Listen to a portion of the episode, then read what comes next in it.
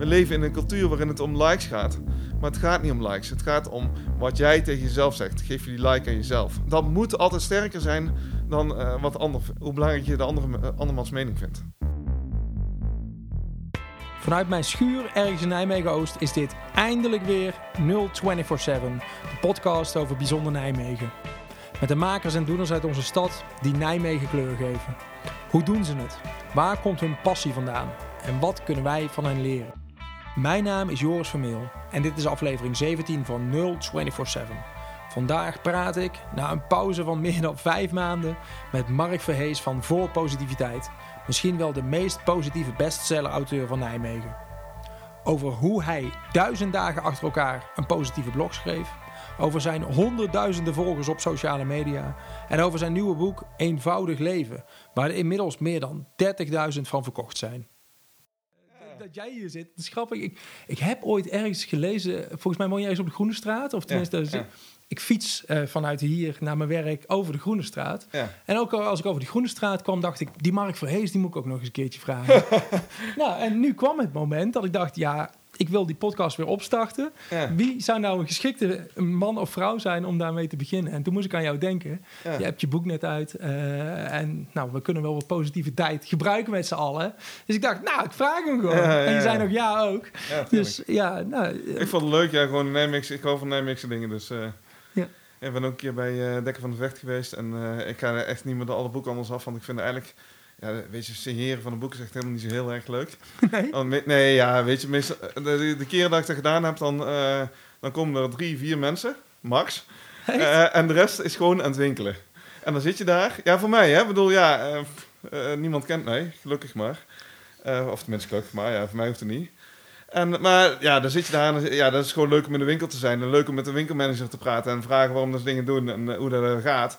Maar uh, voor bezoek en zo, dat is echt helemaal niet zo, ja, vind ik niet zo interessant. Maar hier bij Dekker van de Vecht denk ik, ja, dat is mijn boekhandel. Ja, ja, ja. dat ik daar mag zitten, dat is, dat is toch tof. Niemand kent mij, zeg je. Uh, kun je voor de mensen die nou luisteren, eens even vertellen wie jij bent? Hoe zou jij jezelf introduceren, Mark Vees?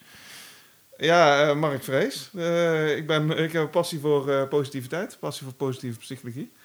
En ehm, ja, het meeste ben ik eigenlijk gewoon schrijver. Ik vind het heerlijk om, uh, om te schrijven. Ja, ga eens door. Hoe uitziet dat dan? Hoe kunnen, uh, ja, wat doe jij daarmee? Ja, wat doe ik ermee? Uh, kijk, met passie, het mooie van passie vind ik, is als je ergens merkt van nee, maar dat past heel erg goed bij je, daar vind je heel erg lekker, fijn om bezig te zijn, om dan niet meteen te vragen van wat doe je ermee? Maar voor mezelf in eerste instantie, hè? Dus ik was. ik zie maar jij, doet, jij doet er wel mee. Ja, ja dat, dat, dat, doe ik ook wel. Kom ik ook wel toe. Alleen het gaat over waarom doe je dingen? Waarom, waar komt het vandaan? En ik merkte voor mezelf uh, na um, een ja, overlijden van mijn schoonvader, plotseling overlijden. Dat ik een beetje in een, uh, in een fase in mijn leven was gekomen dat ik me over ja, levensvragen ging, na ging denken.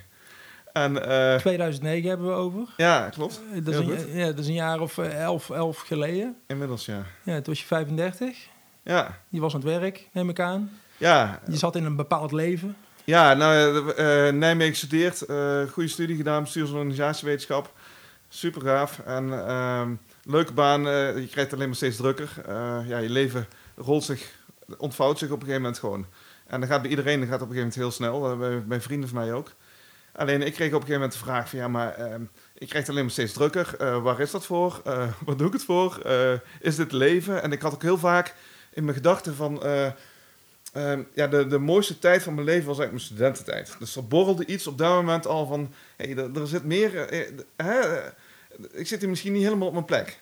Ja. Terwijl ik eigenlijk mijn werk gewoon wel heel erg leuk vond. Dus dat was ook een beetje het, uh, het uh, moeilijke en dubbele van. Dus ja, en ik had gewoon eigenlijk uh, een plotselinge gebeurtenis nodig, waardoor ik wel na ging denken. En dat was het overlijden van je schoonvader? Ja, en daar kwam in één keer plotseling met een hartstilstand en ik zat op mijn werk en ik werd gebeld. En ja, zo'n moment dat je denkt van, ja, je zit naar, je, naar de dingen waar je heel druk om aan het maken was, zit je te kijken en dat je denkt van, ja, wat doet het er eigenlijk echt totaal niet belangrijk. Ik weet nog echt dat ik een la opengetrokken heb en echt gewoon alle papieren in één veeg gewoon in die lagen gegooid heb. Ook echt van, ja... En toen ben ik naar een collega gelopen, heb ik verteld wat er gebeurd was. En het hele bijzondere was eigenlijk, uh, was op een of andere manier of ik daar zelf klaar voor was. Ik zeg van, ik ben er vandoor. En ik had voor mezelf het gevoel van, ik kom hier nooit meer als dezelfde persoon terug. Terwijl je die ochtend waarschijnlijk naar je werk was gegaan. Ja, gewoon dat niet met druk werk uh, en, en uh, allerlei dingen te doen. Ja. ja. En, en, en dan? Ja, dat, nee, dat ja, is toen, nog Dat, ik snap dat het een omkeerpunt is. Ja, nou, in eerste instantie was het natuurlijk de schok en het verdriet en, en de rouw. die heel erg rauw op mijn dak kwam vallen. Maar daarna was het ook vooral... Um, hey, werd aan mij gevraagd van... wil je iets op de uitvaart vertellen?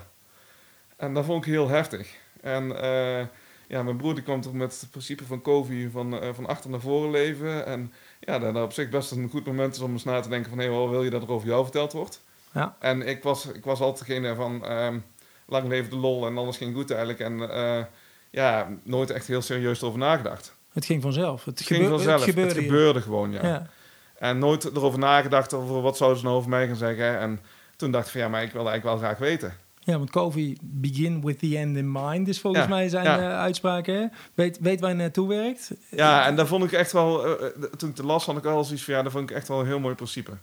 Gewoon om voor jezelf eens te kijken van hé, maar wie ben je nou eigenlijk en wat vind je nou echt belangrijk in het leven? Wat wil ik dat het verhaal is dat op mijn uitvaart verteld gaat worden? Ja, en dat, dat had uh, op dat moment echt superveel impact op mij. En toen ging ik zoeken en uh, mezelf heel veel vragen stellen en heel veel waarom vragen stellen. En uh, ja, uh, hoe dieper en hoe verder je kwam eigenlijk, hoe meer je erachter kwam van... hé, hey, maar ik kom dichter bij mijn kern. En in eerste instantie dacht ik nog echt, het is iets met samenhorigheid, mensen bij elkaar brengen. Daar werd ik heel warm van.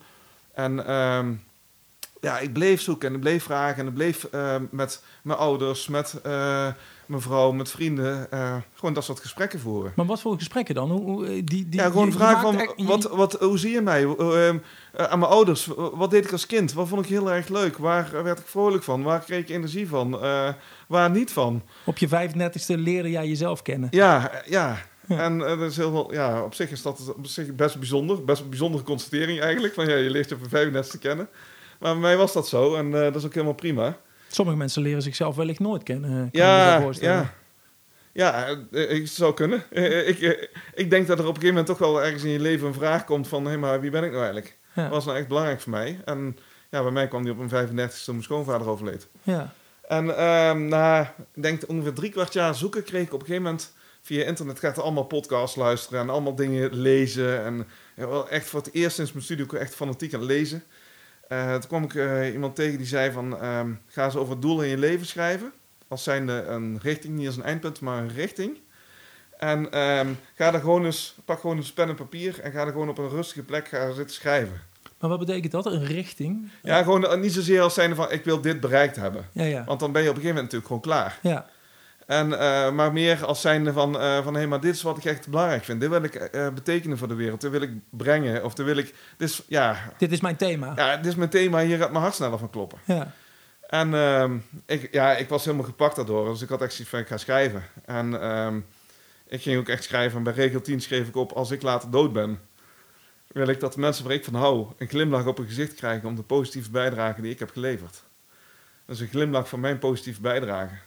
En ik schreef het op en nou, echt de tranen rolden over mijn wangen. En dan ben ik ook echt meteen gestopt met schrijven. Maar een positieve bijdrage kan natuurlijk nog heel veel zijn. Ja, nee, maar dat was, dat was ook het uh, wel. Maar ik merkte voor mezelf, ik schreef het op. En hoe uh, vaag het misschien ook klinkt. Uh, voor mij was het niet vaag. Want ja, voor ja. mij kwam het echt heel erg diep van binnen. Ja. En ja, het raakte me alles. Ja, ik wist gewoon van nee, dit is het. Ik hoef niet verder te gaan. En voor mij was het gewoon een ontdekking. En toen had ik wel zoiets van ja, een positieve bijdrage. Wat is dat?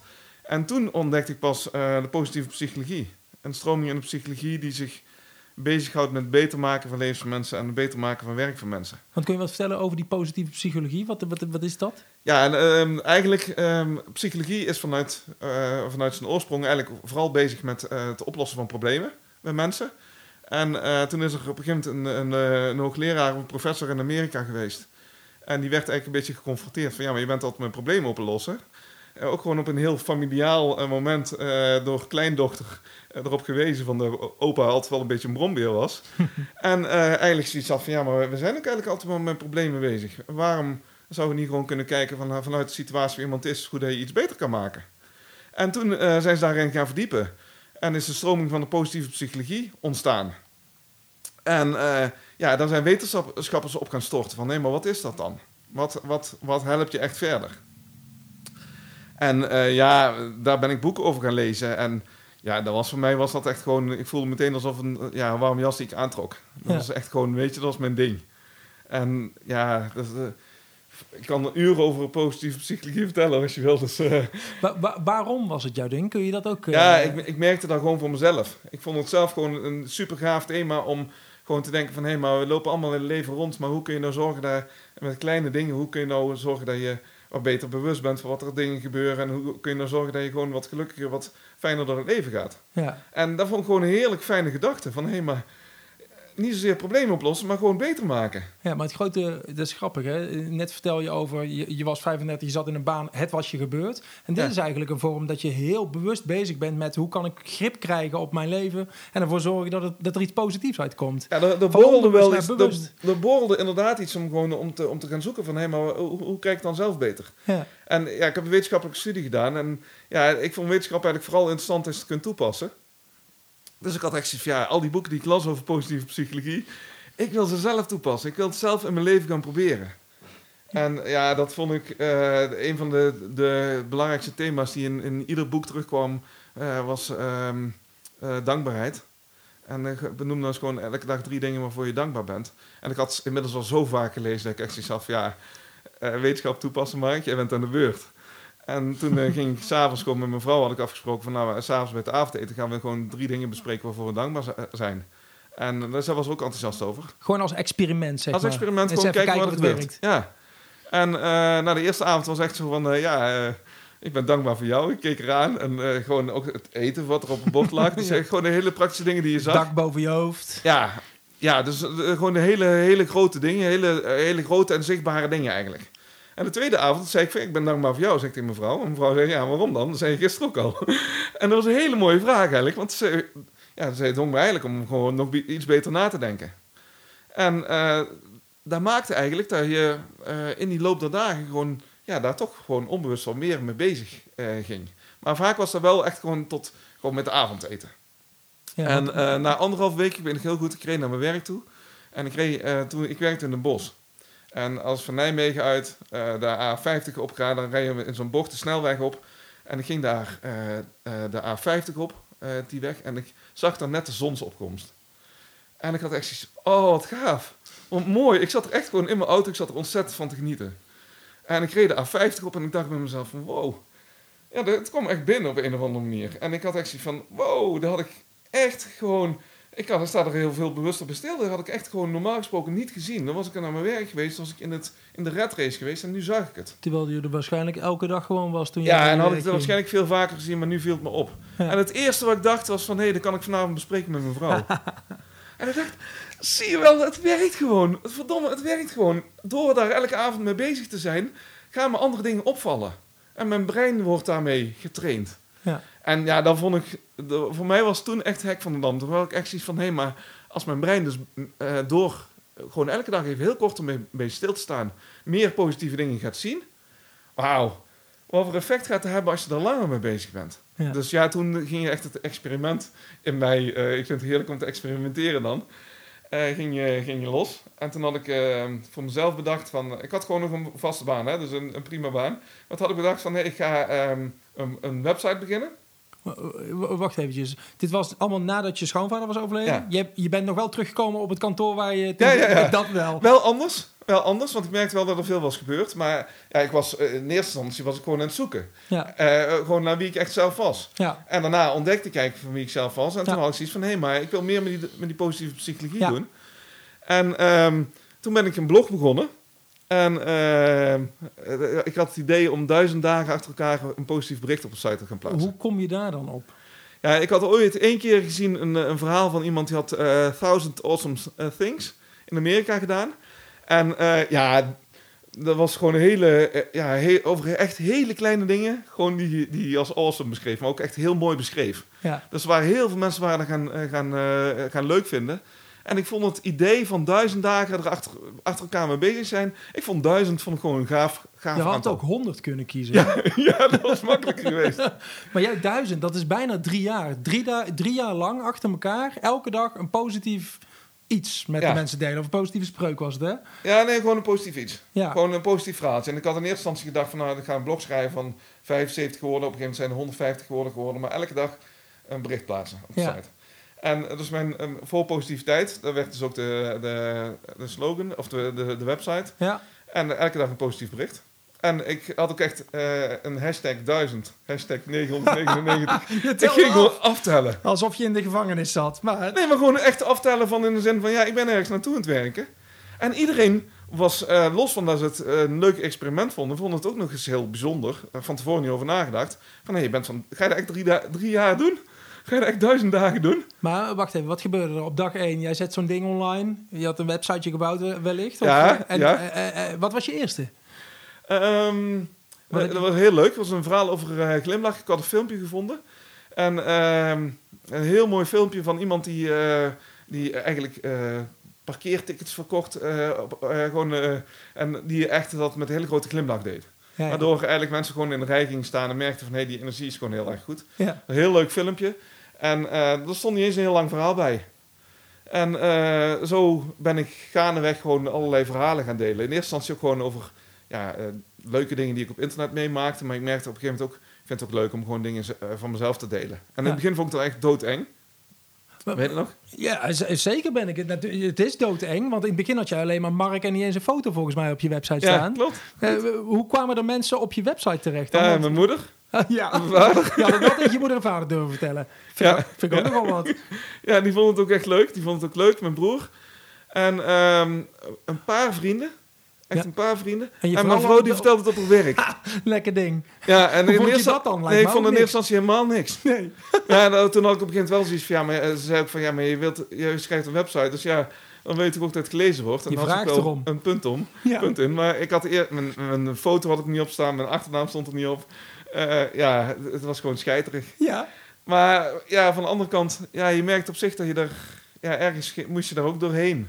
Eh, denk ik. Voor mij moest dat doorheen in ieder geval. En ik merkte dat gaandeweg werd makkelijker. En kwamen er ook mensen op de site die helemaal niet kende. En die ook gingen reageren. En elke dag het gingen lezen. En gewoon op een gegeven moment in de gaten hadden van... hé, er komt elke dag een berichtje. Dus voor iedereen werd het een dagritme. Ja, maar v- voor jou, het, het is nogal wat, hè? Dat eh, jij bent Mark en je zet een berichtje online. Iedereen kan Mark zijn. Ja. Eh, op een gegeven moment wordt je Mark verhees met een, met een foto erop. Dat is nogal een stap geweest, kan ik me zo voorstellen. Ja, dat was, was gewoon elke keer met kleine stapjes. Dus in eerste instantie met, eh, met mijn achternaam erbij. En zei een vriend van mij van... nee, maar waar is die foto van jou? Nou, hoeveel tijd heb je een foto erbij gezet? Eh, is- weet niet. Ik denk dat het een maand of twee geduurd heeft. Oh, nou, dat vind ik nog wel vrij snel. Want je laat toch zien wie je bent. Dat Ja, ja, ja. En ehm, ja, de, eh, op een gegeven moment, eh, familie en zo, die ging het ook wel meer volgen. Dus eh, dat was ook wel eh, gewoon een heel erg leuke tijd. Ja. Hey, En- eh, eh, even voor de mensen die jou niet kennen. Hè. Ik zal even Ja. zeggen, op Facebook heb je 428.000 volgers. Op Twitter bijna 300.000. Op Instagram meer dan 68.000. Het is niet dat er 3,5 man en een paardenkop eh, naar jou, eh, eh, jouw spreuken luistert. Dat Nee. was toen nog niet het geval. Nee, het begon met één, dat zal je vrouw geweest zijn. Twee en drie, je vader en moeder. ja, Hoe liep het op? Hoe, hoe merkte je van, hé, hey, dit, dit, dit wordt leuk gevonden? Hoe, hoe gaat zoiets? Ja eh, eigenlijk was het heel simpel, want ik was in eerste instantie aan het bloggen. Mijn vrouw die had tegen, een collega, tegen collega's verteld. En die collega zei tegen mij van, eh, die had tegen mijn vrouw gezegd van, Mark moet ook op Twitter gaan. Mhm. Facebook was toen nog niet zo heel erg. En zij moet ook op Twitter gaan. Dus ik had zoiets Twitter. Ik, ik wist eigenlijk ook nog niet zo heel erg goed wat Twitter was. En ehm, ja, toen ging ik kijken en dan denk ik van ja, dan ga ik eerst kijken wat ik leuk vind. En ehm, eh, na een paar dagen kom ik erachter van hé, hey, er worden ook heel veel spreuken gedeeld op, op Twitter. Dat vind ik eigenlijk wel leuk. Waarom, waarom ga ik geen positieve spreuken delen? Ja, want dat vind ik gewoon wel heel erg leuk om te doen. En Gewoon kort. eh, en ehm, ja, da- dan merkte je van hé, maar da- daar ja, daar sloegen mensen, daar gingen mensen retweeten. Hè? Wat is dat? ja, en op een gegeven moment merk je van, hé, maar dat is dus blijkbaar een manier waarop meer mensen het gaan zien. Eh, dus ja, dat is wel een manier om, eh, om, om meer volgers te krijgen en meer Meer reuring te bereik. krijgen. Ja, precies. Meer bereik. En je merkt op een gegeven moment, ik, in het begin heb ik ook nog gewoon andere mensen gevolgd om gevolgd te worden. Ja. En eh, ja, dan merkte dat het op zich ook wel werkt. En dat, dat daardoor een, een stroom in gang eh, gezet werd eigenlijk. En het, maar het groeide echt helemaal niet zo hard hoor. Dus ik kan er wel heel spectaculair over vertellen. Maar ja, eh, bedoel, we zijn nou... Dat was in 2011. We zijn nu in eh, 2020. En dan zijn het indrukwekkende aantallen. Ja. Maar ehm, ja, weet je... toen ik op een gegeven moment 30.000 volgers op Twitter had... vond ik het ook mega, mega veel. Hallo, zeg. Ja, er is ook misschien veel. Maar ja, voor mij is dat alweer een hele tijd terug. Ja. En eh, ja, dat maakt op zich... eh, maakt, zegt alleen maar iets over hoe lang je bezig bent, voor mijn gevoel. Ja, want jij zat toen echt in de zoektocht naar uh, wie, wie ben ik, wie is Mark Verhees. Ja, ja dat, oh, dat wist ik inmiddels, hè? Ja, oké. Okay. Ja, Nou, dat positiviteit, dat had je gevonden. Ja, uh, maar je werkte nog steeds bij, bij, bij je branchevereniging. Ja, uh. en ik had met mijn baas afgesproken, ik wil één dag minder gaan werken. Dus ik wist wel van, nee, er zit iets aan te komen, dus ik wil... En hij zei, oh, dat is prima, dan ga je de vrijdag minder werken. Ik zeg, nee, niet de vrijdag, ik wil de maandag vrij. En hij zei de maandag. Ik zeg, ja, uh, na het weekend heb ik altijd veel energie. Dan wil ik gewoon graag voor mijn nieuwe passie gebruiken. niet voor jou. En ja, nee, zo, zo, zei ik dat. En mijn baas die was zo gaan denken. Die zei van, nou ja, weet je, ik vind het echt wel een goed punt. Dat je maakt, dus ik vind het goed. Uh, doe maar. En uh, ja, dus mijn maandag, ik weet nog echt heel erg goed. De eerste maandag dat je er gewoon voor gekozen hebt om van vijf dagen, vier dagen te gaan werken en een dag voor jezelf te hebben. En dat je echt, mijn vrouw zocht de deur uit ging en ik voelde me echt koning te rijk. Gewoon het feit van, hé, hey, ik heb nou voor mezelf gekozen. Bewust. Ja, bewust. En nu heb ik vandaag echt gewoon helemaal de tijd om met mijn passie bezig te zijn. Ik vond het echt zo gaaf. Wat ging je doen die dag? Ja, dat was, uh, ik weet nog, dat was eh, begin januari 2011. Ja. En dat was het idee van, hé, hey, maar nou ga ik, uh, ik ga iets uitwerken, ik ga een idee. En dat was ook de fase waarin ik bedacht, ik ga een website beginnen met, want ik ben uiteindelijk op maandag 14 februari 2011, Valentijnsdag, ben ik met mijn duizend dagen begonnen. En dat was niet bewust uh, Valentijnsdag, maar dat was gewoon omdat dat maandag was. Ja, omdat jij een vrije dag had. En tijd ja, had om, en ik op maandag een account op te starten. Maar ik vond het eigenlijk wel een mooie dag eigenlijk. Ja. ja. Hey, en, en, en toen, je, die, die duizend dagen, heb je er nooit een overgeslagen of kon je ze inplannen? Hoe gaat, hoe gaat zoiets? Ja, eh, dat is echt heel grappig. Op een gegeven moment, uh, in het begin vind je het gewoon echt super leuk. En op een gegeven moment kom je erachter van, hé, hey, verdorie, ik ga op vakantie. Hoe, hoe, ga ik dat doen? Ja. hoe, ga ik dat doen? En toen dacht ik, ja, dan moet ik ze voorwerken. Dus dan moet ik ze inplannen. Uh, dan moet je in één keer wel over na gaan denken. En uh, dat soort vragen had ik met duizend dagen, had ik nog niet over nagedacht. Dat is gewoon een omzonne actie. Ik vond het een gaaf idee. Ik denk, ik begin gewoon. Ja, gewoon doen. Hoe kwam je, op een gegeven moment ben je dus alleen maar op spreuken overgegaan, begrijp ik dat goed? Uh, nee, uh, ik, ik heb echt duizend dagen achter elkaar een blog geschreven. Echt waar? Ja. Jamie de Premix zeg. Ja. Waar, waar, je dus echt vol moest gaan zitten en echt tijd in moest ja. steken. Ja.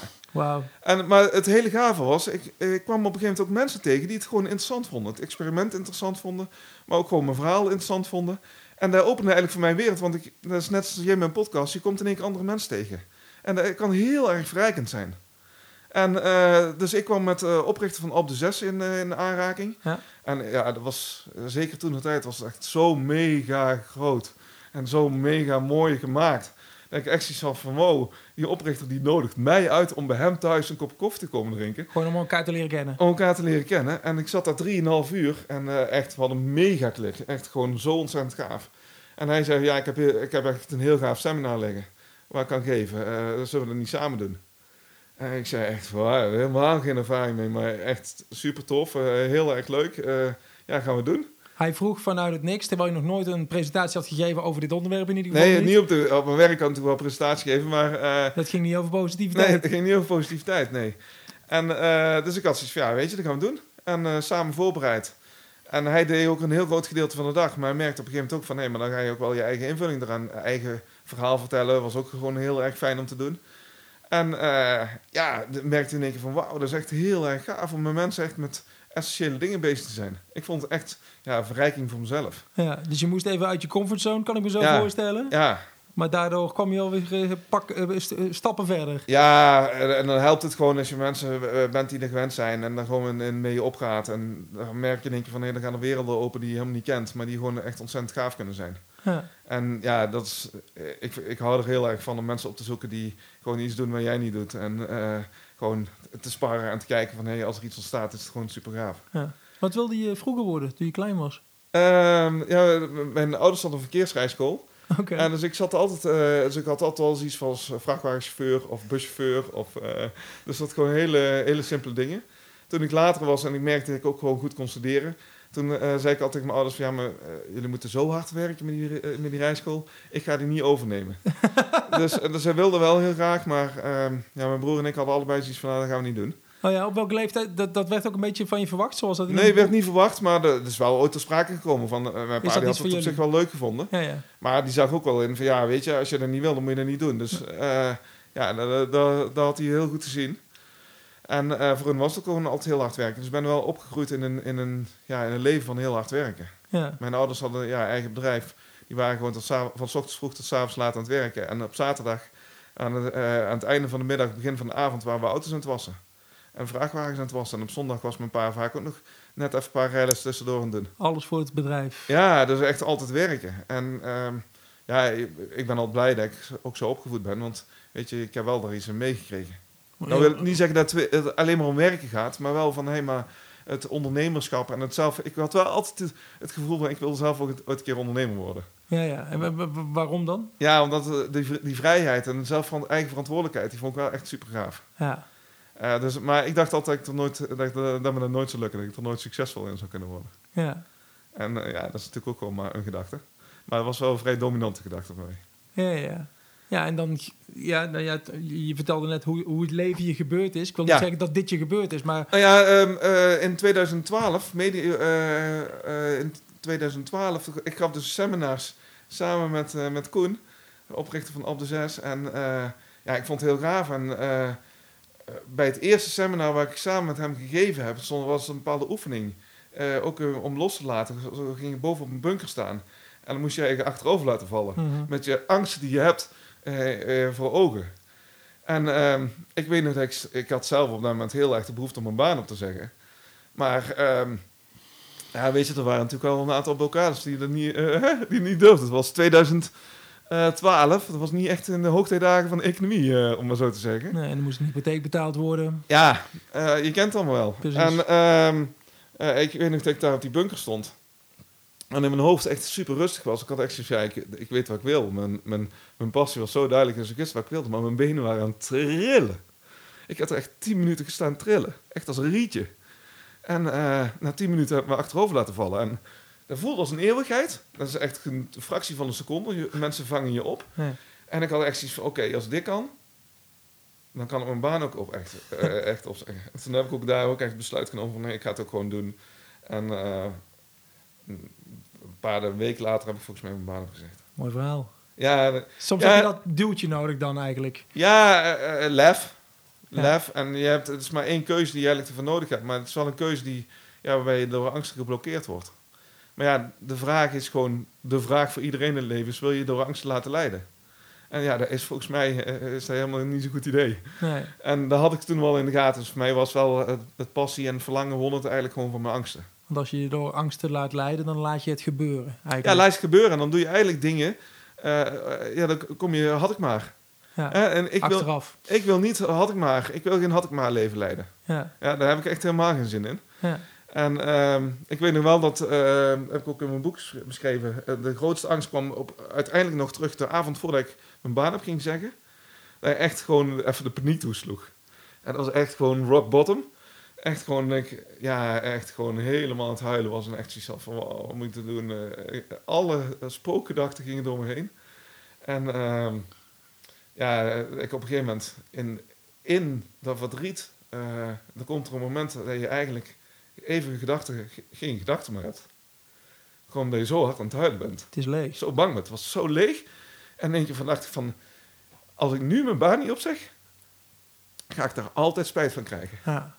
En dat had ik nodig. Dat had ik echt nodig. Van, uh, weet je, dan kan ik, ik had echt het gevoel van nemen, dan kan ik nu net zo goed dood neervallen. Ja.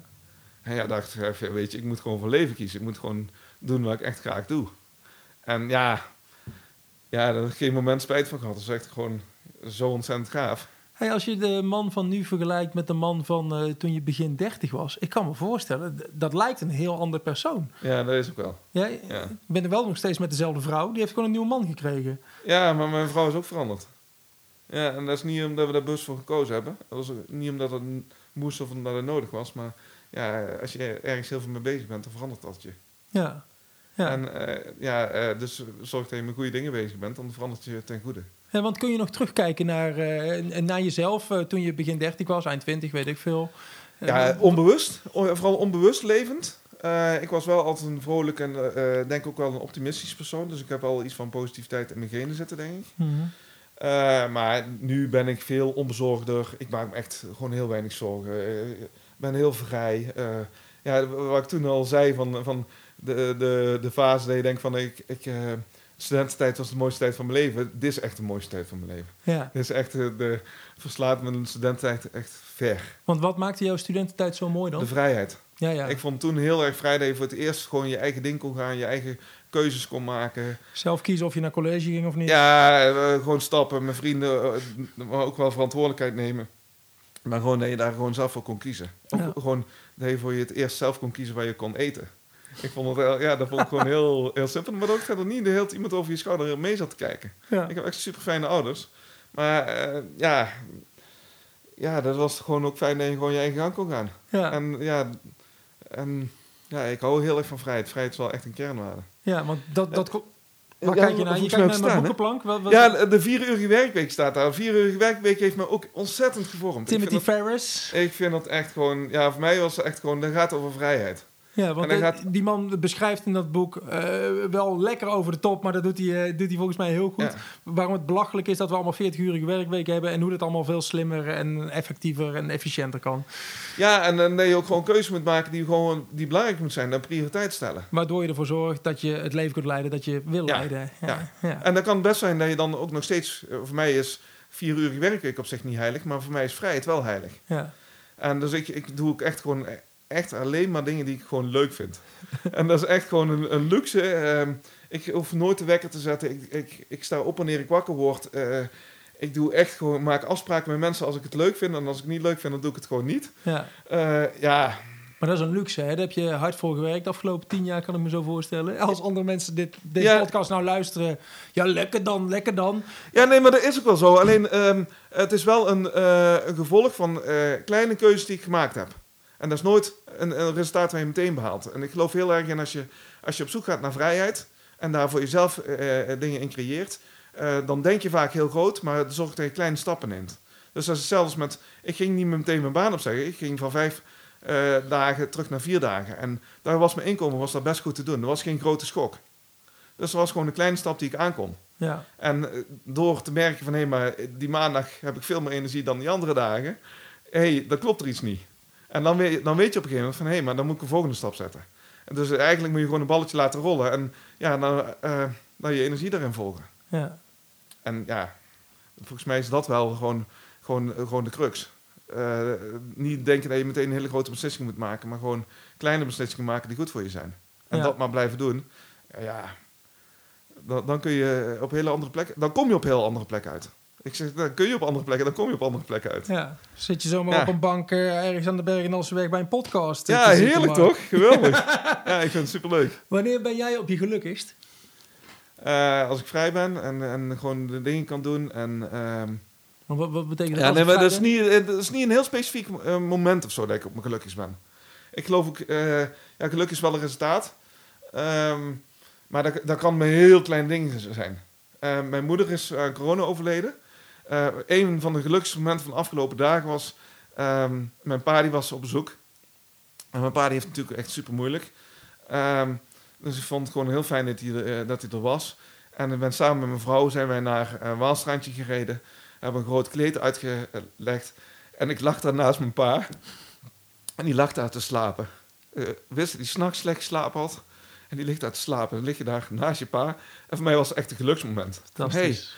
Mijn pa is hier, vindt hier nu even gewoon wat rust. En ik mag dat gewoon aanschouwen. Ik vond dat zo mooi. Ja. Ja, dat was mij echt, ja, weet je, dat was voor mij echt een geluksmoment van de afgelopen tijd. Soms ja, zijn het gewoon die hele kleine, hele kleine persoonlijke dingen. Heel, vaak, of heel vaak. Ja, nou, Het is nooit, het is nooit, bij mij is het nooit eh, eh, het bijzondere resultaat. echt nooit. Ah, Ik, ik kan wel echt een kick krijgen van, van gave resultaten en verrast worden door resultaten. Eh, maar ja, dat is ook met boeken. Boeken loopt nu heel erg goed, wordt heel erg veel verkocht. Ja, moet je even vertellen, hè, want dat hebben we het helemaal nog niet over gehad. Je boek is uit sinds maart, volgens mij, hè? Eenvoudig Leven.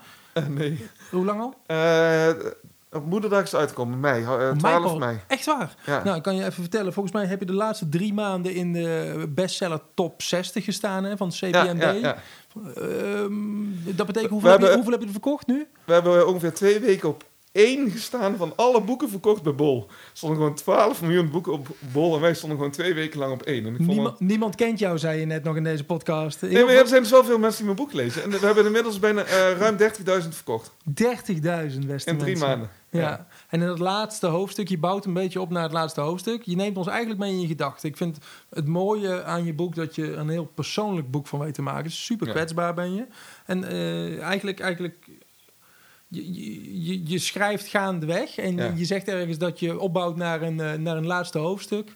Dat, nog, dat je nog niet precies weet wat erin gaat komen. En dan overlijdt je moeder volgens mij. Ja, het hele bizarre was, ik had uh, aan het einde van hoofdstuk 9, ik had van tevoren bepaald tien hoofdstukken. Uh, thema's bepaald. En het laatste hoofdstuk eigenlijk zo'n beetje de conclusie, het, het, het, slotstuk moeten worden. En aan het einde van hoofdstuk 9, ik vond echt, ik zat heerlijk in de, in de, in de vibe, in de energie van het schrijven. En ik vond het gewoon heel fijn om te doen hoofdstuk 9 was voor mij ook echt gewoon, ja, als ik, zeg, ik ben trots op de hoofdstuk. Ik vond het echt super gaaf, super gaaf hoofdstuk. Het ging over geduld en ongeduld. En ja, ik kwam mezelf heel erg tegen, maar ik ontdekte ook heel veel bij mezelf. Want je bent een ongeduldige man, schreef je daarin. Ja, en uh, ik echt zelf van, ja, ik ga iets over geduld schrijven, maar wat dan over mij te leren. En ik in één keer, dacht, in één keer erachter kwam van, hé, maar ik benoem wel vaak dat ik ongeduldig ben. Ik ben ongeduldig, maar dat is eigenlijk helemaal maar de halve waarheid.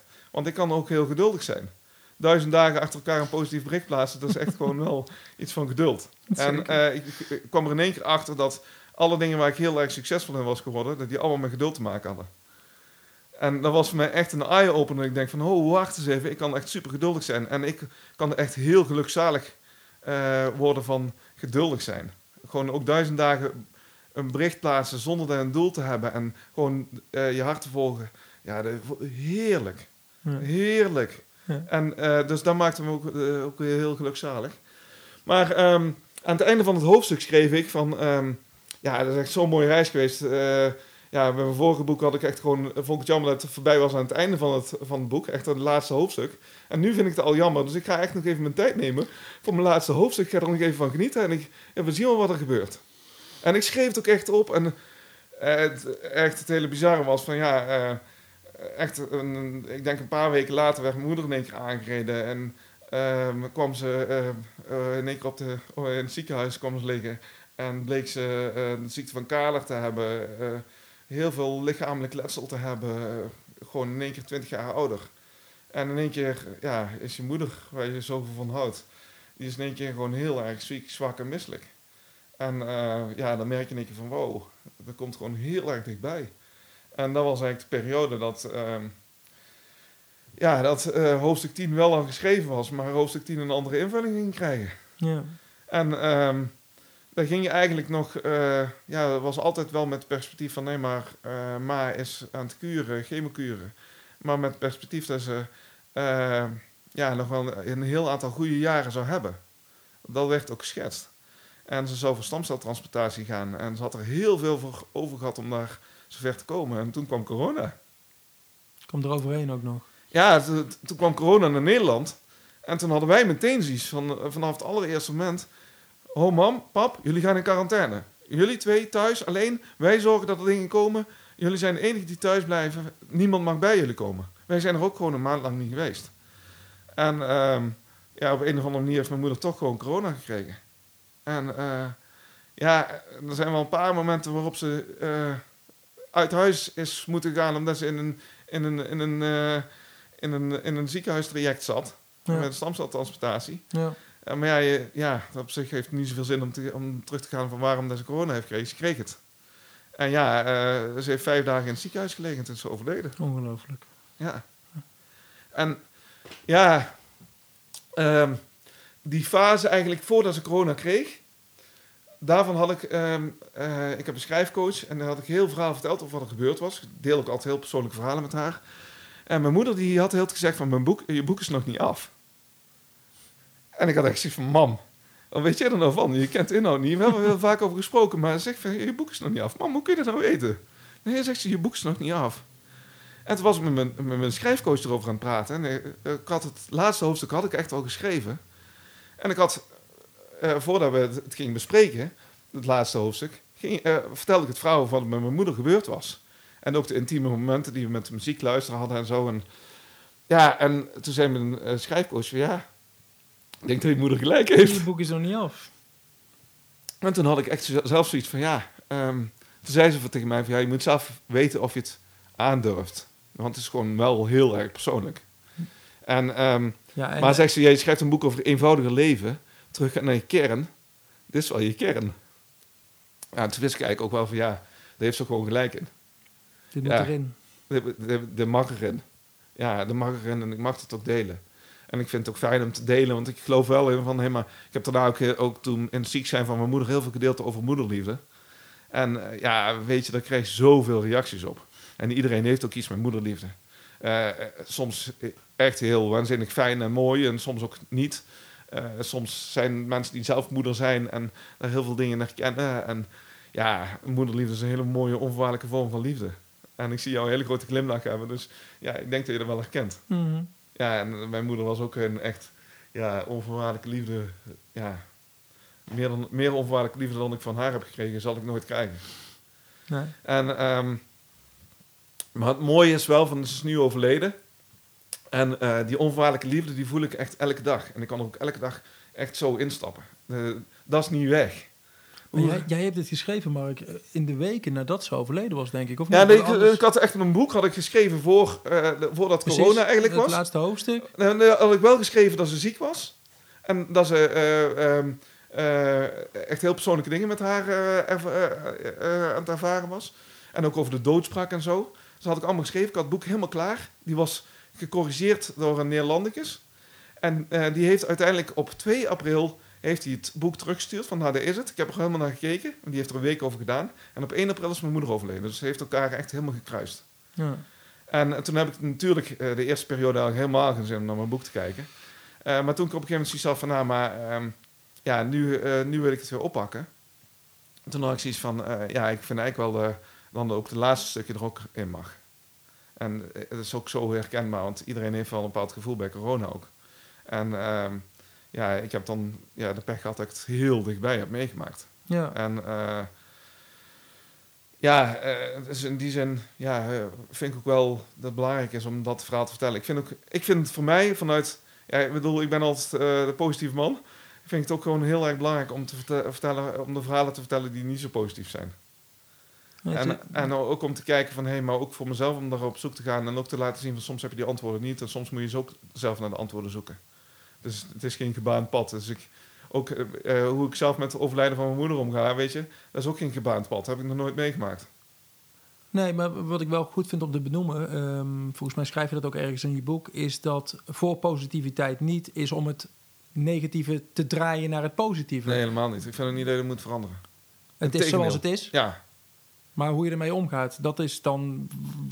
Ja, en, en ook dat je zelf altijd... Eh, ik vind het heel mooi met ongeduld en geduld. Ik kan heel ongeduldig zijn, daar kan ik heel veel last van hebben. Uh, en ergens heeft ook zijn waarde. Want doordat ik daar zoveel last van heb en zo goed die pijn ken... Uh, kan ik ook heel erg genieten van het tegenovergestelde. Ja. Dus ja, het heeft ook zijn waarde dat je het allebei kent. Ja. En eh, voor mijn gevoel is vooral van, hé, hey, maar hoe kun je... ik werk heel mooi met schuifjes in het boek. Hoe kun je schuiven van... Als je last hebt van je ongeduld, hoe kun je dan ook schuiven naar je geduld? En ook merken dat dat ook in je zit. En dat zit in iedereen. Ja. ja. En hoeveel je dat dan brengt. Ja. Hey, um, jouw boek is... Uh, is het een zelfhulpboek? Het zou het kunnen zijn, toch wel? Staat wel in die categorie, denk ik, bij uh, Dekker van de Vecht, vind ik. Um, Volgens mij is er geen categorie zelfhulpboek. Nee, nee, nou, nee, misschien ook wel niet. Persoon, personal development, persoonlijke ontwikkeling zal het wellicht heten. ja, of psychologie. Uh, precies. Ja. Um, het, het, het, je leest het, je betrekt het op jezelf. Welke rol speelt de ander in jouw verhaal over positiviteit en over eenvoudig leven? Want nou, ik deel wel, niet... deel wel uh, mijn ervaring gewoon die ik zelf heb met uh, de, de, omgeving, mensen om me heen. Mijn vrouw, met mijn ouders, de, de lessen die mijn ouders me gegeven hebben. Er staan heel veel dingen in. Ik geloof er wel in dat in mijn verhaal word ik heel, laat ik heel veel van mezelf zien. Mm -hmm. En ik vind het fijn om veel van mezelf te laten zien. En ik denk ook dat het nut heeft dat ik het doe. Omdat als het goed is, leest degene die mijn boek leest, leest wel mijn verhaal, maar die leest ook zijn eigen verhaal. Jazeker, maar, maar om ons heen uh, zijn ook heel veel mensen. En daar, daar zitten ook beroepsklagers bij. En ja. uh, uh, mensen die die positiviteit niet zo hoog in het vaandel hebben staan. Ja, dat mag. ja, het mag wel. Maar het is altijd wel moeilijk, vind ik. Hoe ga je daarmee om? Hoe zorg je ervoor dat je... Je kan het positieve proberen uit jezelf te halen. door bewust te gaan leven. Hoe kun je andere mensen helpen die dat wellicht zelf nog niet zien? Ja, de allereerste is gewoon dat ze niet willen veranderen. Als je ze wil veranderen, dan keur je ze eigenlijk af. Mhm. En dan sta je echt 3-0 achter. Maar ik gun, ik gun sommige mensen wel dat ze zichzelf... ja, maar weet je, uh, ik heb een heel mooi boek gelezen van Remco Klaas. En die heeft het over mensen willen wel veranderen. Mensen willen en kunnen wel veranderen, maar willen niet veranderd worden. Ja. En ik vond het echt zo'n mooie wijze, wijze les.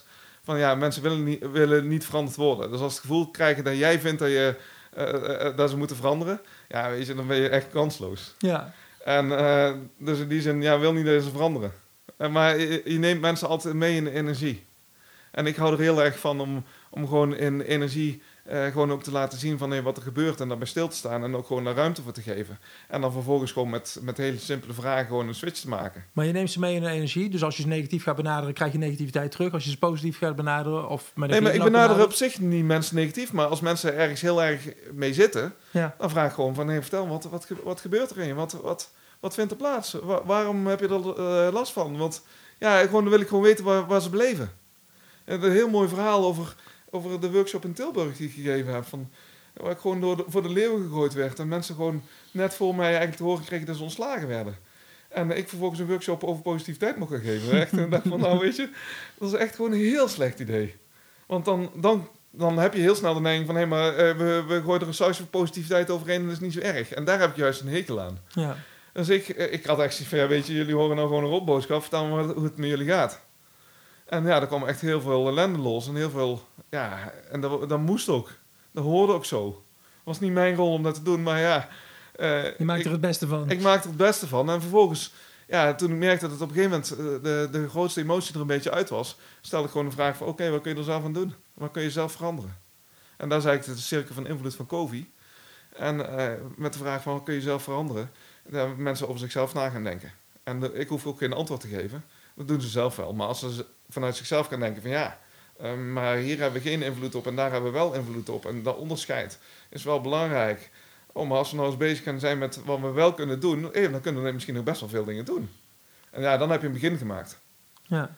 En ehm, ik denk dat uh, je mensen het meest helpt als je gewoon uh, ze helpt om van emotie te veranderen. Hoe doe je dat? Ja, gewoon, uh, gewoon door uh, sowieso emoties niet af te keuren, maar gewoon door uh, te, te laten zijn en vervolgens gewoon een vraag te stellen over. Mensen zijn, in principe zijn ze best wel bereidwillig om zelf iets te, te doen en te veranderen en zelf initiatief te nemen. Alleen moet je ze daar op een gegeven moment gewoon de ruimte voor geven. Ja, of ze zijn het afgeleerd en ze moeten het weer even leren. Ja, dat kan ook. en als het dan merkt, dan weet je, dan laat ik het ook zo. Als ik drie keer op een bepaalde manier de vraag heb gesteld van wat kun je er zelf aan doen en ik krijg daar geen antwoord op omdat de baas zo verschrikkelijk is, ja, dan hou ik op. Ja. En dan, en dan uh, ik, ga, ik ga nooit met tips en adviezen strooien. Nee. Ik krijg echt dagelijks heel veel vragen en mailtjes van mensen die zeggen, heb je tips voor mij? En uh, tips is eigenlijk gewoon, ja weet je, het is heel moeilijk. Het is heel moeilijk, want ja, uh, als ik nu één ding zeg, ga je dan daarmee jouw gedachtepersoon, gedachteproces veranderen? Op basis van één tip. 5% van ons, uh, wat we doen, gaat er vanuit ons bewustzijn. Maximaal 5%. 95% is onbewust. Dus als jij je onbewustzijn niet verandert, dan kan ik jou 100.000 tips geven. Maar jij moet met je bewustzijn toch iets in je onbewustzijn veranderen. Geef je toch een tip? Ja, dat is, dat is, ja, dat is wel een tip in de zin, maar, maar dat helpt niet als mensen vragen van, van hé, hey, ik zit ermee. Want dat is, niet, dat is net de tip die ze niet willen horen. Ja. Maar dat is wel, uh, ja, de, de naakte waarheid. Ja. Want als, als je, ik zeg ook altijd van ja, maar um, als mensen depressief zijn of, of, heel, veel, of heel zwaar hebben, ja, dan kunnen ze echt wel uitkomen. Dan kunnen ze echt wel uitkomen. Alleen uh, dan moeten ze wel uh, op een gegeven moment hele kleine dingen gaan doen die een andere kant op gaan. En, maar ze zijn niet meteen helemaal ergens anders. Ze denken, ik kan wel zeggen van, hé, hey, maar je moet elke dag drie dingen zijn, opschrijven waar je dankbaar voor bent.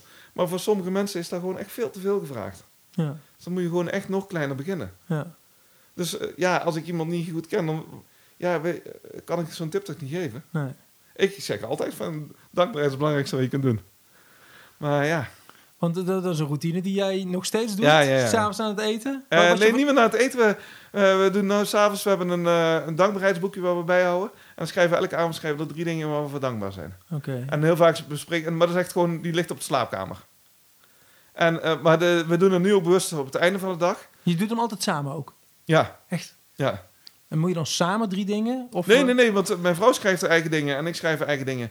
En, en vaak uh, hebben we het er dan nog heel even over. Wauw. En uh, dat is wel, moet ik eerlijk zeggen, mijn vrouw is dan ook nog degene die vraagt van wat heb je opgeschreven? Ja. Ja, ik heb wel zoiets van, ja, ik heb het al opgeschreven. Ik wil heb niet zoveel behoefte om het ook nog te gaan vertellen. uh, mijn vrouw die wil dan ook nog even over praten, dus dat is ook wel heel mooi. Maar maar die doet het ook stevast. Kun je er eentje delen van vandaag, als je, als je nu alvast na gaat Nou, denken? ik vind het een superleuk gesprek, dus dat komt er zeker in te staan, zeker in staan. Gewoon, gewoon een mooi om in Nijmegen gewoon een mooie plek te vinden, toch? En mooie mensen te ontmoeten. Nou, same, same. Dank je. Heb, En- je nog, heb je nog meer van dit soort routines trouwens? Want dit is een routine, dankbaarheid. Zijn er nog meer routines die ervoor zorgen dat je, eh, dat je bewust leeft? Want, want als je even niet oplet, leef je weer onbewust, Ja. merk, merk ik zelf. Ja, absoluut. Wat ik wel doe is, ehm, we hebben een, een, eh, een scheurkalender met een spreuk van de dag. Ja, Dus die, die- die verkoop je ook, hè? Dus misschien Ja. ook goed om af en toe te zeggen, even wat... eh Ja, voorpositiviteit.nl, daar zit ook een webshop. Je Ja. hebt een scheurkalender met elke dag een spreuk. Ja, die ontzettend leuk is, bla bla bla. ja. Maar nee, maar die, die gebruik ik zelf ook. En, ehm, en die scheur ik af, dus dan kijk ik ook echt even naar de spreuk van de dag. Eh, Die je zelf hebt verzonnen. Ja, maar de- ik weet natuurlijk niet meer wat, wat er bij die dag staat, dus voor mij is dat ook gewoon een verrassing. Ja. En ehm, ja, daar denk ik dan even over na. Meestal schrijf ik ook nog iets op de achterkant van... eh, en ik denk dan ook op dat moment ook even, bewust even na over van... Hey, wat is voor mij nou echt belangrijk voor vandaag? Dus dat is een vraag die ik me 's ochtends stel. En, het, Wat eh, is mijn, mijn, prioriteit? ja, Wat wil ik vandaag bereiken? Ja. ja, ja. en eh, ja, over wat ik doen. En niet eens zozeer wat ik wil bereiken, maar gewoon wat, Ja, wat wil ik echt doen, wat is belangrijk voor mij om te doen. En ehm, ik stuur ook elke ochtend een berichtje, een appje naar mijn pa. En voorheen was dat naar mijn pa en mijn ma. En eh, nu is het naar mijn pa. En eh, soms dan praat ik ook nog even met mijn moeder. Alsof ze er is. D- dat doe je eh, op een bepaalde plek dan? Of? Nee, gewoon waar ik zit. Ja, ja. En ja, dat vind ik heerlijk. En ja, mijn moeder was altijd heel uitgesproken. Dus ik vond, ja, ik, met heel veel dingen kan ik ook precies weten ze, weet ik precies hoe ze reageert. En dat vind ik ook zo, zo fijn. Maar, maar roep je er aan als je, als je, als je behoefte hebt aan eh, advies? Of, eh, Nee. of, of gewoon om even in contact te zijn? Gewoon even het gevoel hebben van contact. Om eh, samen te zijn? Ja, ja en ehm, ja, meestal weet je toch wel wat je moeder tegen je zegt. Ja. Dat heeft ze waarschijnlijk 45 jaar lang gedaan. Ja. ja, en ik vind het heel fijn. ehm, wat, wat mij heel veel helpt, is haar onvoorwaardelijke liefde te voelen. Ehm, en ja, dan, dan om aan verhalen te denken waarin, waar, waar dat uit blijkt. Ik, ik zeg altijd, het vertelt me heel veel plezier het verhaal van, van als iemand mij iets aandoet op straat, als iemand mij in mijn gezicht zou slaan of zo, en mijn moeder zou erbij zijn, dan zou ze niet voor mij op hoeven moeten passen, maar dan zou ze echt voor mijn moeder op moeten passen.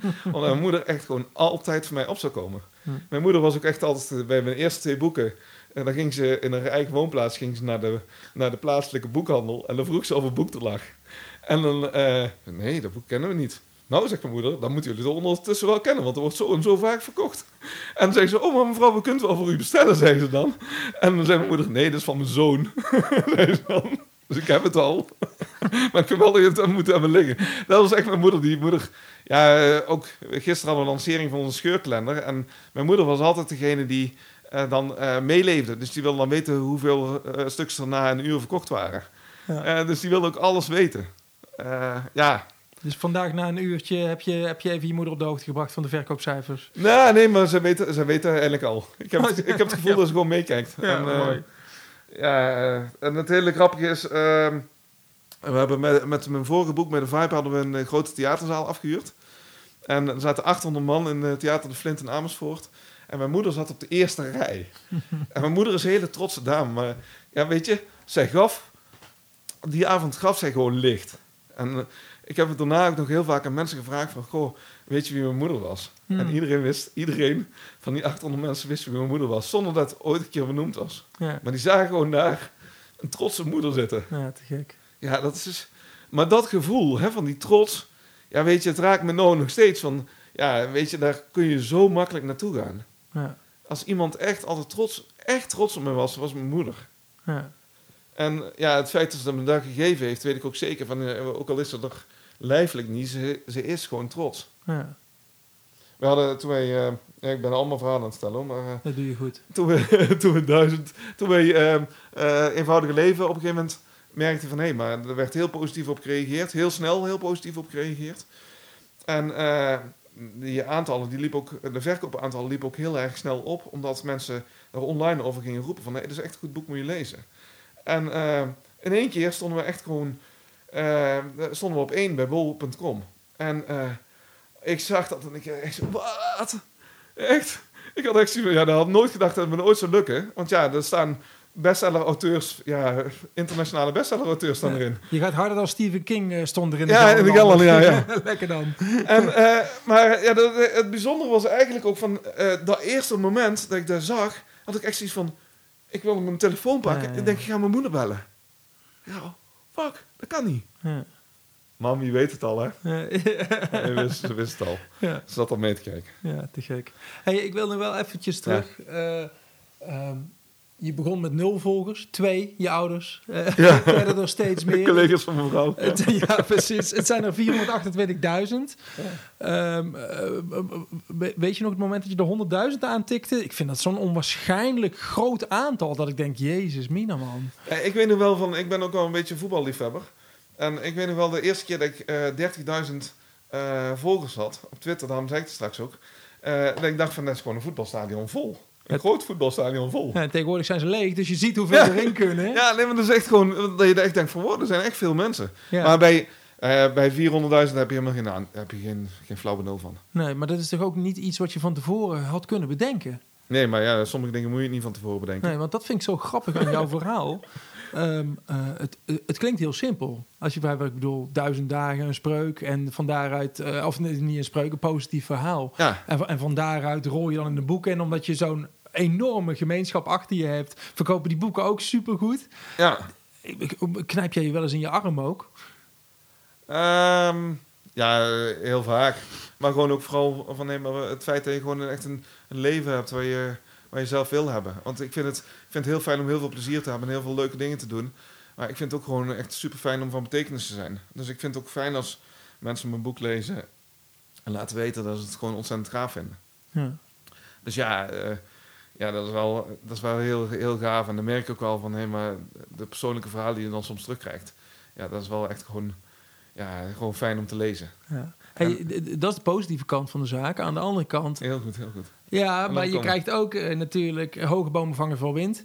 Uh, er zullen veel mensen het heel goed vinden. Er zullen ook mensen zijn die het niet zo goed vinden. Dus je zal ook wel eens gezeik uh, over je heen krijgen. Ja, natuurlijk. Ja, ja. Hoe ga je daarmee om? Ja, in het begin vond ik het heel erg lastig. Zeker met. Um, uh, een voorbeeld te noemen. Um, ik had de, de Vibe, vorige boek had ik gelanceerd in de theaterzaal.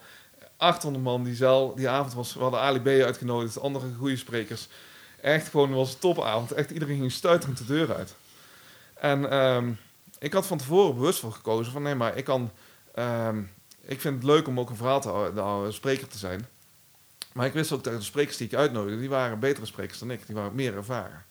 En uh, ADB heeft meer aanzien. Dus ja, mensen zitten dan al anders te kijken dan uh, als ik een verhaal vertel. Hij vertelde gewoon op podium vertelde een verhaal dat hij de avond ervoor bij Matthijs van Nieuwkerk aan tafel zat.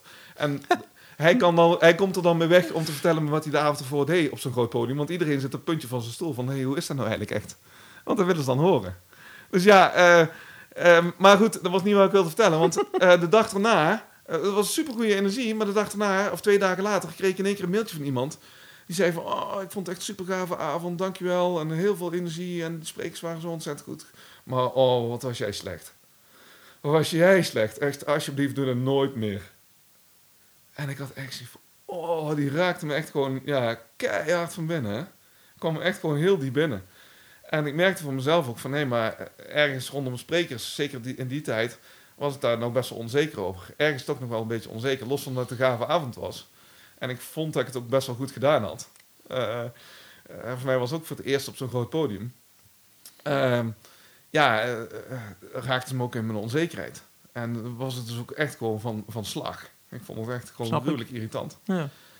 Um, Ja, dus dan heb je daarmee te dealen. En dan moet je daar ook, ook aan wennen. Ja, maar En- hoe deal je daar dan Ja, mee? voor mij was- je zo iemand terug? Nee, nee, nee. Dat laat Eh, je nou, eh, eh, als ik iets gezegd heb, dan is het dankjewel voor je reactie. Ja, ja. Fijn om te horen wat je ervan vond. Ja. En that's it. Ik ga zeker niet in discussie. ja, en vervolgens, want negatief, Nee, maar, ik eh, merk altijd bij mezelf, negatieve reacties komen 36.000 keer harder binnen dan de positieve reacties, ja, die daarmee echt verbloemen. Ja, absoluut. Eh, hoe, hoe deal je daarmee dan? Ja, ik, ik zat wel te denken van, hé, maar ehm, iemand die ervaring heeft met op het podium staan en die weet wat het is, die zal zoiets nooit, nooit, nooit zeggen. En ik wist ook echt gewoon op basis van die reactie, wist ik ook 100% zeker, jij staat niet op zo'n podium. Dat kan niet. Want zelfs eh, al, al gaat het je goed af, zelfs al is het makkelijk voor je, dan weet je nog van, hé, maar er is gewoon wel een dingetje. Er zitten 800, 800 paar ogen naar je te kijken. En jij staat zelf tegen een zwarte muur aan te praten, waar je niemand ziet. Hmm. Ja, dat is echt gewoon, ja, dat is gewoon een heel ander, heel ander business. Heel ander, heel ander verhaal. En als je daar gestaan hebt, dan ga je zoiets niet vertellen. Dan weet je ook van, hé, maar dat is ook een kwestie van gewoon vaker doen. En eh, dat was wel een gedachte die mij hielp. En dus dan, ga ik, dan zoek ik ook echt de mensen op zo'n moment op die, eh, die dat dan ook bevestigen. Die Ja. ervaring in hebben en die zeggen, ja, maar het is gewoon je eerste keer. Kom op. Ja. En je, neemt, en, je hebt het risico durven nemen Ja. om sprekers naast je te programmeren bij wie je niet, eh, er, Ja, dus ik, eh, boven wie je niet uitspreekt. Dus dat is Ja, ook... maar dus ergens had die, die, die persoon misschien ook nog wel een punt en die raakte hem ook in mijn onzekerheid. Nee, maar dus los, van, da, los daarvan, maar ik zie het voor mezelf dan ook van, nee, maar dat is ook gewoon een groeiproces. Als ik dat vaker doe, dan word ik daar beter in. En ja, als ik dat heel graag wil, dan kan ik ook gewoon die podiums eh, staan en dan kan ik een goed verhaal vertellen. ja. Ja, en, en ja, je, je merkt wel van hoe vaker je kritiek krijgt en hoe vaker je het raakt, dat je eh, vooral merkt als je onzeker bent, dat je je harder raakt. Als je er niet onzeker over bent, dan raakt je eigenlijk veel minder. En dan ben je veel meer met de ander bezig. Eh, dus dat is ook gewoon een hele wijze les van, nee maar, ja, hoe kan ik ervoor zorgen dat ik zelf gewoon wat zekerder ben over mijn, mijn presentatie, mijn, mijn spreekvaardigheden. ja, wat knap is, is dat je vervolgens toch gewoon weer op het podium bent gaan staan. Ja, nee, maar ik vind het ook echt super gaaf Nou, doen. precies. Maar- een kick. Terwijl ik me voor kan stellen dat er ook mensen zouden zijn die zeggen... Poh, poh, ik Oh, kan ja. het echt niet, ik kan het echt niet, ik ga ermee stoppen, ik maar ga dit niet meer doen. Maar dus als je een boek schrijft, is dat ook hoor. Ik bedoel, het is echt niet dat 30.000 mensen het dan ook ge- geweldig vinden. Nee, precies dat. Helemaal niet. Nee. En dan zijn er ook gewoon echt mensen die gewoon daar een zure reactie op geven. En dat mag ook. Dat is, eh, het is hun beleving, hè. Dus in die zin, ja, ik kan niet bepalen voor jou dat je het gaaf vindt. Nee, En eh, alsjeblieft, laat, laat mensen daar een mening over hebben. ja. Ik heb liever een mening dan geen mening, eerlijk gezegd. Ja, is dat zo? Iemand Ja. die negatief is en het laat weten, denk je dan niet, jee, waar haal jij de energie vandaan om dit negatieve stukje neer te pennen? Het, het grappige was, we hebben met, met dit boek... eh, ja, de reactie dan wel, wel heel erg goed. We hebben ook een, een, ehm, een recensie gekregen in de NRC. Ja, heb ik gelezen. Heb je hem gelezen? Ja. Wat vond je ervan? Ehm, ja, ehm, nou, ik, ik vond het begin ook grappig.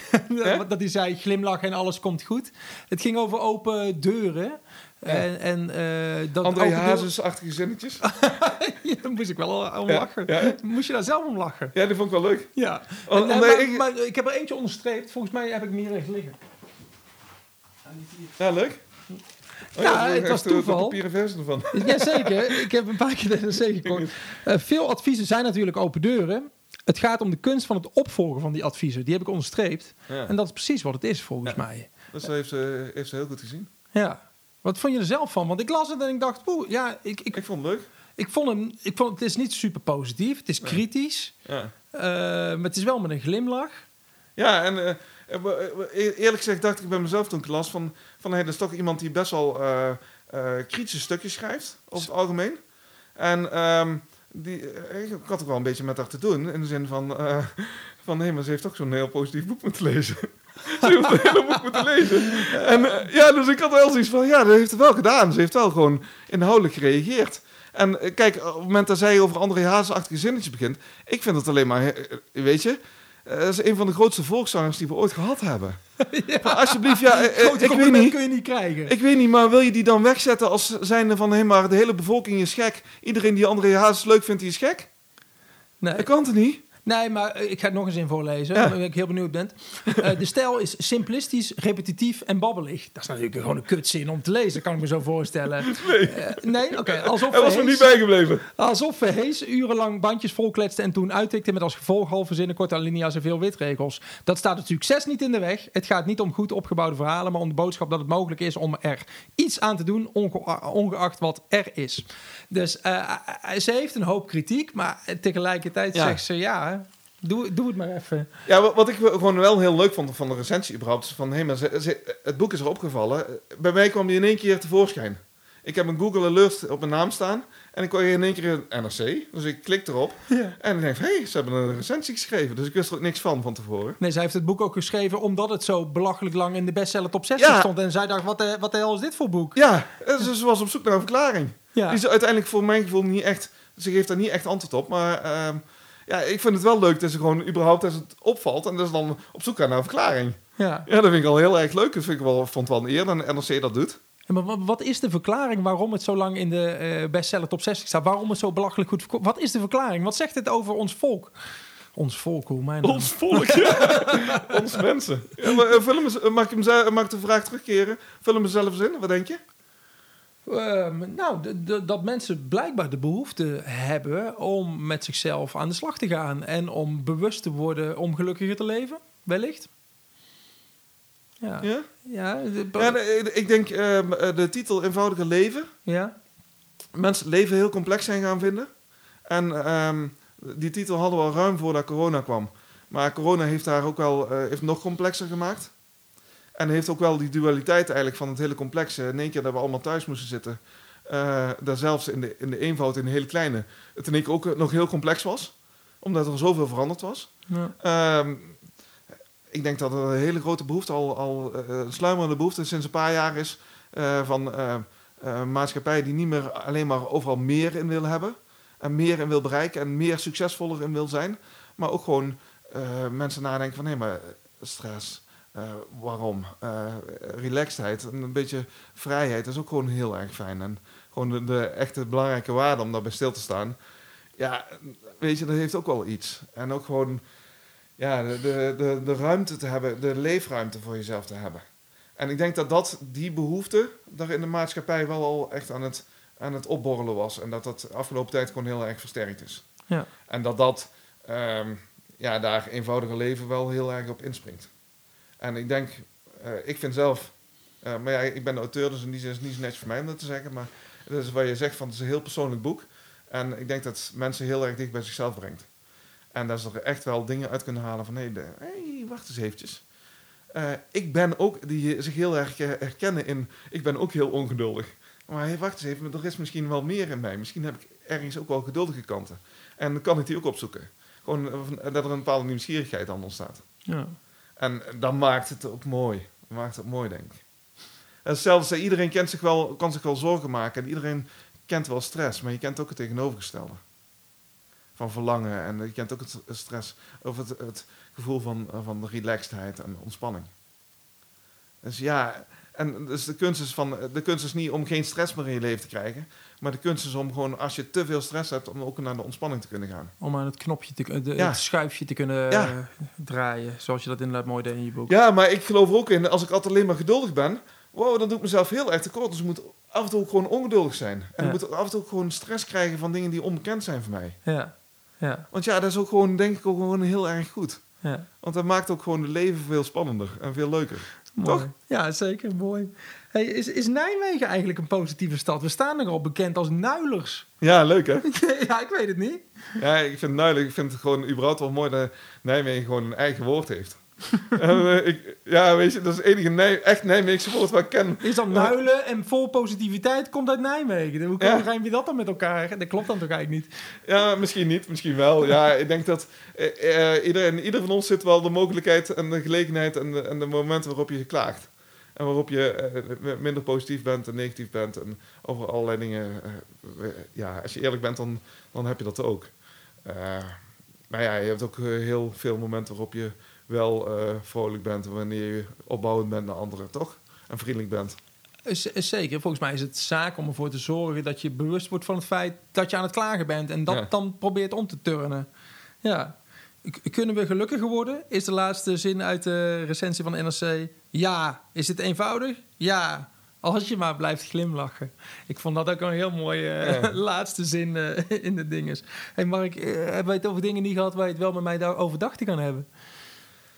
Um, nee, ik, ik wil zeggen, ik, ben, ik vind het heerlijk om blanco erin te gaan. Dus ik, ik had ook echt zoiets van, nou, weet je, ik laat me wel verrassen. Um, ja, ik, ik vind het altijd wel gewoon heel erg leuk om, maar de, gewoon sparrend over van met de toekomst, hè. Om gewoon over, over vandaag en, en morgen na te denken. Want we weten van, nee, maar als we nu, nu ergens bezig mee zijn dat gewoon heel erg goed voor jezelf werkt. Van, nee, maar dan wordt het, eigenlijk wordt het alleen maar mooier. Wordt het, als je het, het, juiste pad blijft volgen, wordt het alleen maar mooier. Ja, want wat, wat zijn je plannen? Heb je plannen?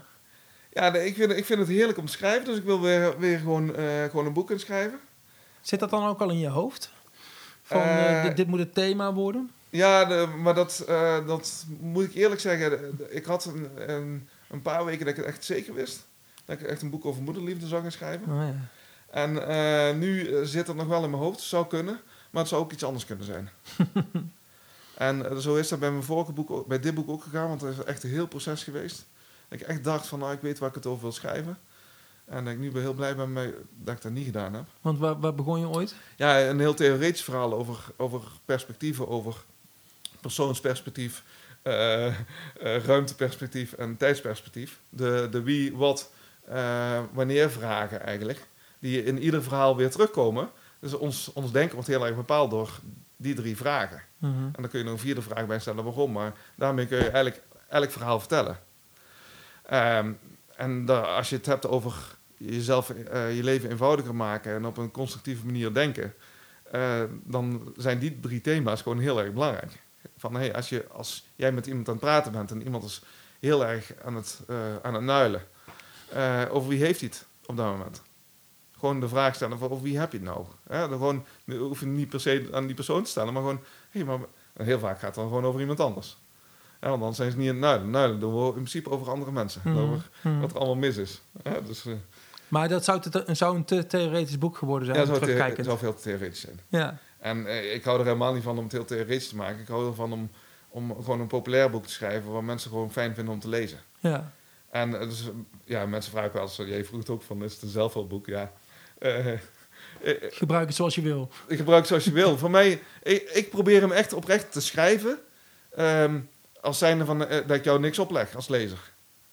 Uh, ik wil ook je niks opleggen. Je moet echt zelf weten. Of je er iets uit wil halen, dan moet je echt gewoon zelf weten. Ja. Daar ben ik echt niet voor verantwoordelijk. En uh, ja, ik vind het echt super gaaf als mensen er iets mee doen. Maar als ze niks mee doen, ja, ik hoop dat je dan plezier hebt gehad van het lezen. Ja, ja en, en dat, een boek kan je wel in een andere wereld brengen. En dat doet, het, dat doet dit boek zeker.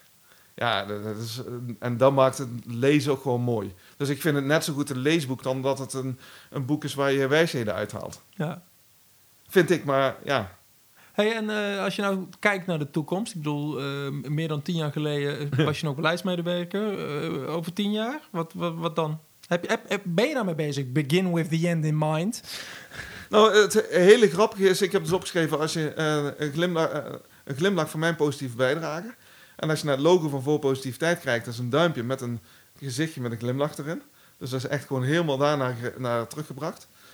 En uh, ik ben gaandeweg eigenlijk gaan bedenken dat het eigenlijk niet om die glimlach gaat. Waar dan om? En gewoon echt van, hé, maar waar laat je vanzelf van binnenuit komen? Wat, wat is je positief bijdrage? Is mijn leven geslaagd als, als uh, andere mensen het uh, goed vinden? Een glimlach is te oppervlakkig. Het gaat meer om wat er echt in je zit. Ja, maar... in de ander zit. Ja, nee, maar ook gewoon van... Hé, maar ben je gewoon van betekenis geweest voor een ander? En heb je iets gedaan waarmee je het leven van de ander mooier gemaakt hebt? Ja. En, uh, maar dan niet zozeer dat je jezelf beoordeelt of je die, de applaus krijgt. Maar dat je jezelf beoordeelt op of je zelf vindt dat je het goed gedaan hebt. Dus je bent je eigenlijk je missie aan het herschrijven op dit moment. Ja, nee, maar de, de positieve bijdrage, daar gaat het me echt om. Ja. En ik, waar ik heel erg mooi... En ik dacht dat je daar net met, met die kritiek over begon. Dus van... Um, ik, ik krijg echt veel en veel meer waardering dan dat ik kritiek krijg. Mm -hmm. En ja, het klopt helemaal dat kritiek veel meer blijft hangen. Mm -hmm. Maar um, ik heb voor mezelf ook... Ik ben een heel gevoelsmens. Dus ik, heb, uh, ik kan ook heel veel last hebben. Last tussen aanleidingstekens van heel veel waardering.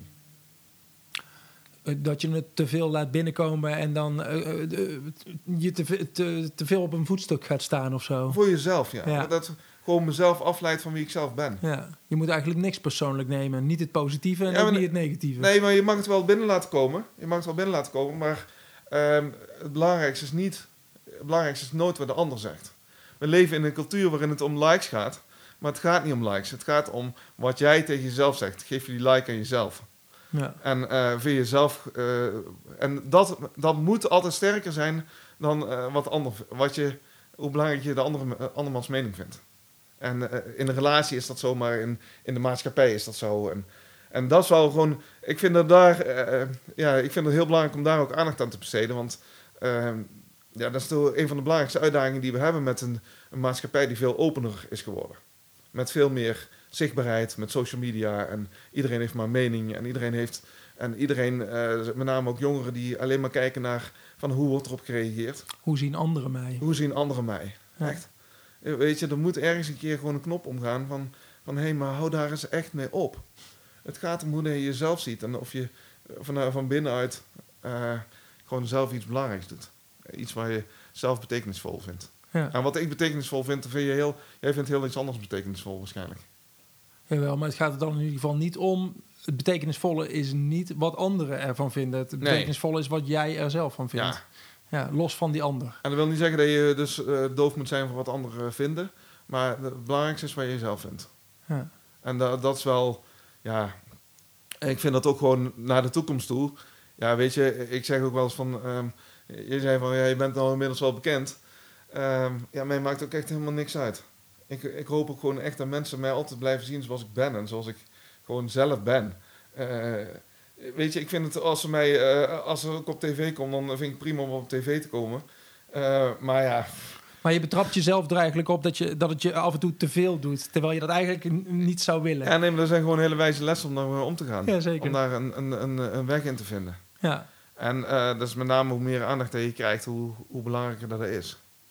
Hoe belangrijker dat is. Om, en dan merk je ook gewoon van, van hé, hey, maar iedere bekende Nederlander stoeit daar ook mee. Geloof ik. En uh, ja, en, en dat is ook een proces waar je, ja, waar je gewoon echt van binnen moet, moet gebeuren. Ja. Maar, de, maar los van of je nou bekend bent of niet, uh, iedereen stoeit ermee. Want wat anderen van je denken, dus ja, waarom heb je anders zenuwen voor uh, een presentatie? Ja, dat is, heeft alleen maar te maken met van hé, hey, maar wat gaan anderen ervan vinden? Ja. En dat is gewoon fascinerend om, om, om, om daar vrij van te zijn. Dus ja, dat is de, dat is de vrijheid. De, intieme, de ultieme vrijheid die ik in mezelf zoek. Van, van hey, hoe kun je vrij zijn om gewoon jezelf te zijn. En jezelf zo te accepteren dat ook al vindt iemand anders het anders of slecht of wat dan ook. Ik heb al drie nieuwe boeken van je gehoord, volgens mij, in de laatste uh, tien zinnen. Ja, dat zou kunnen. Moederliefde was er eentje. Ja, maar dit is, dit is gewoon wel een fascinerend onderwerp. Het is gewoon wel een fascinerend onderwerp. En ik heb, ja, weet je, ik, ik kon, in mijn jeugd kon ik altijd heel erg van Freddie Mercury genieten. En uh, omdat Freddie Mercury die had echt gewoon scheid en alles. En die, stapte het podium op en die zei echt van... Ik pak jullie hier allemaal met een stopdas of bij je, bij je shirt. En ik ga nu bepalen hoe dat de muziek gaat. En ik breng jullie allemaal in extase. Maar dit is met terugwerkende kracht. Zie jij eigenlijk uh, dat Freddie je voorbeeld was? En op je 35e ben jij Freddie geworden. Ja, de, uh, ik, ik, vind wel dat je gewoon het lef moet hebben om op een podium op te stappen. En daar, daar lef, daar, ben, daar, ja, daar weet je, niet zozeer letterlijk het podium, maar gewoon van hé, hey, maar laat gewoon zien wie je zelf bent. Precies, ja. En geloof gewoon zoveel in jezelf dat het dan ook niet uitmaakt of anderen dat wel of niet leuk vinden. Ja. ja. En over het algemeen is het zo, als jij gewoon echt vanuit je hart iets doet, dan vinden mensen je echt heel erg leuk. Ja. Het is mooi, hè? In, in jouw eerste weken van, uh, van voorpositiviteit zei je dat je te scheiterig was om je naam uh, ja. bij te zetten. En nu zeg je eigenlijk, heb scheid, ben gewoon jezelf. Ja. het, is een, ja. het is een mooi rond verhaal daarmee geworden. Ja, absoluut. Ja. En dus in die zin is dat gewoon, gewoon een leerfase die je gewoon door het leven heen gaat. En dat is ook gewoon mooi. En het mooie is wel van... dus ik wil... Um, ik was laatst was bij Giel Belen. Mm -hmm. En Giel die stelde mij de vraag van... Um, wat voor rare dingen doe jij? En uh, ik baal er eigenlijk van dat ik er geen echt antwoord op had. Ik denk van, hé, hey, maar ik experimenteer te weinig. Ik experimenteer te weinig. Ik moet weer echt gewoon een experiment bedenken waarvan ik denk van, hé, hey, maar wauw, dat daagt me weer uit. Ik wil weten hoe dat het is. Ik, uh, die nieuwsgierigheid, ik vind nieuwsgierigheid zo mooi. Dus, uh, maar heb je sindsdien alweer iets nieuws raars uh, bedacht? Wat je nu gaat doen of niet? Nee, ja, wel, wel dingen waarvan ik denk van... Nou, maar, uh, ik, vind, ik vind überhaupt heel interessant van hoe je je brein kunt trainen. Dus alles wat daarmee te maken heeft... Ehm, ja, daar ben ik nieuwsgierig naar. Dus daar wil ik ook echt... Op dat vlak wil ik ook echt dingen voor mezelf uit, uitzoeken... en kijken hoe dat werkt. Maar dat is NLP bijna, neurolinguistisch Ja, NLP of, of uh, hypnotherapie. Ja, ja. Uh, of uh, geleide meditaties. of ja, noem maar zo gek maar op als, als je kunt verzinnen. visualisaties, allerlei vormen van visualisaties. Om daar echt gewoon... eigenlijk ben ik op zoek naar gewoon wat echt gewoon heel, heel bizar is. Van waar eigenlijk, weet je, een beetje onontkomen terrein... wanneer je denkt van... Maar je betrapt jezelf er eigenlijk op dat je het aan het, aan het gebeuren... Je liet het gebeuren, terwijl je eigenlijk weer buiten je comfortzone wil, ja, uh, wil treden. Ja, grappig. Grappig dat je af en toe zo'n uh, uh, wake-up call dan eigenlijk nodig hebt... om weer een volgende stap te kunnen zetten. Ja, en, maar dat gewoon experimenteren. Experimenteren, ontdek gewoon. leven is veel mooier als je de antwoorden niet hebt en je gewoon zelf ontdekt. Ja, wordt het in ieder geval spannender van. Ja. ja minder saai. Ja, ja dat is voor jou ook. Ik bedoel, uh, het is leuk om gewoon met zo'n podcast te beginnen en gewoon met Nijmegen naar in contact te komen en gewoon te ontdekken, toch? Ja, en mensen luisteren ook nog af en toe. Ja. Dus, helemaal om. Dankjewel voor het luisteren trouwens. dat je het helemaal tot hier gered hebt. hier nog bent gekomen. ja. respect als. Precies. Hey, ik vond het tof dat je er was. Dankjewel. Uh, ja. Fijn om hier te zijn. Dankjewel, man. En succes met je, met je podcast. Thanks. Zo, dat was hem dan. Aflevering 17 van 0247 met Mark Verhees, de beste interviewee die ik me in deze coronatijden had durven wensen. Ik hoop dat jullie ervan genoten hebben. Het was in ieder geval een waar genoegen om op gepaste afstand iemand het hemd van het lijf te mogen vragen. De komende weken heb ik gelukkig weer een paar nieuwe interviews gepland staan, dus ik kan mijn lol op. Heb je tips of opmerkingen? Laat het me vooral weten via jorisapenstaatje0247.nl of via www.0247.nl. Kijk op Twitter of op Instagram via podcast0247 en abonneer je via je favoriete podcast app. Ik hoor graag van je. Nou, tot snel maar weer. Haaien!